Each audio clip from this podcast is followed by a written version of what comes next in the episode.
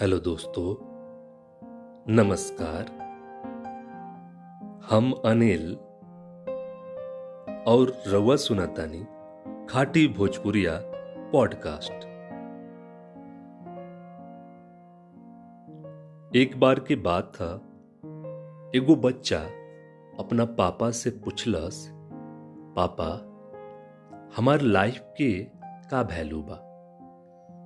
तब ओकर पापा कहलन अगर तू सच में अपन ज़िंदगी के कीमत समझल चाहता रह, त हम तारा के एगो पत्थर देतानी। एह पत्थर के लेके बाज़ार में चल जइहा। और अगर कोई एकर दाम पूछी, त कुछ मत कहिया बस आपन दो गो उंगली खड़ा कर दिया वो लड़का बाजारे गोई, कुछ देर ऐसे ही बैठल रहा। लेकिन कुछ देर बाद एगो बूढ़ी औरत अली और ओकरा से पत्थर के दाम पूछे लगली। उ लइका एकदम चुप रहल। वो कुछ ना कहलस और अपन दोनों उंगली खड़ा कर देलस। तब वो बूढ़ी औरत कहली, दो सौ रुपया, ठीक बा, हम ई पत्थर के तारा से खरीद लेब। वो बच्चा एकदम से हैरान हो गई। कि एगो पत्थर के दाम दो सौ रुपया। काहे कि ई पत्थर तो आमतौर पर कहीं भी मिल जाला।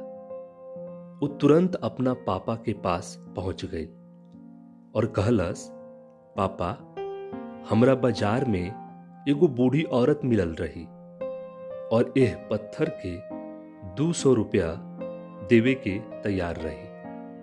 पापा कहलन, एह बार तू ए पत्थर के लेके म्यूज़ियम में जा। और अगर कोई दाम पूछी तो कुछ मत कही बस आपन दूगो उंगली खड़ा कर दिया उ लइका म्यूज़ियम में गोई और वहाँ एगो आदमी के नज़र लइका के हाथ में रखल पत्थर पर पड़ल, और तब उ ओह पत्थर के दाम पूछलस। उ लइका एकदम चुप रहा और अपन दोनों उंगली खड़ा कर देलस। तब उ आदमी कहलस, दू हज़ार रुपया, ठीक बा। हम तारा के यह पत्थर के दू हज़ार रुपया देवे खातिर तैयार बानी। ई पत्थर तू हमरा के दे दा। उ लइका फिर से चौंक गई और जाकर अपन पापा से कहलस, पापा, म्यूज़ियम में एगो आदमी मिलल रहे और यह पत्थर के दू हज़ार रुपया देवे के तैयार रहे।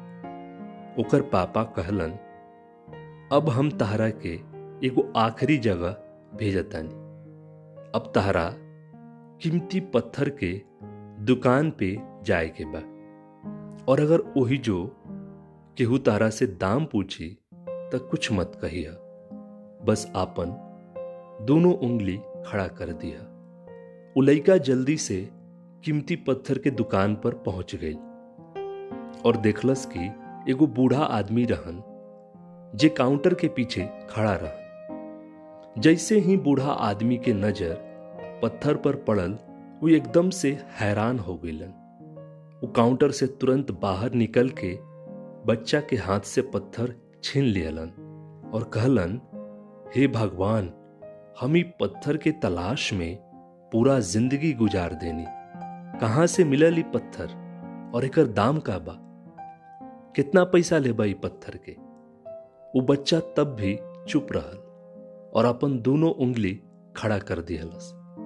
तब वो बूढ़ा आदमी कहलन, बीस हज़ार रुपया, ठीक बा। हम एकरा खातिर बीस हज़ार रुपया देवे के तैयार बानी। तू ई पत्थर हमरा के दे दा। वो लड़का के अपना आँख पर विश्वास ना होत रहे। वो लड़का जल्दी से अपन पापा के पास पहुंचल और कहलस, पापा, वो बूढ़ा आदमी पत्थर के बीस हज़ार रुपया देवे खातिर तैयार बारन। तब ओकर पापा कहलन, अब तू समझ गईला अपन लाइफ के वैल्यू? तहार लाइफ के वैल्यू यह बात पर निर्भर करेला कि तू अपने आप के कहाँ रखत बार।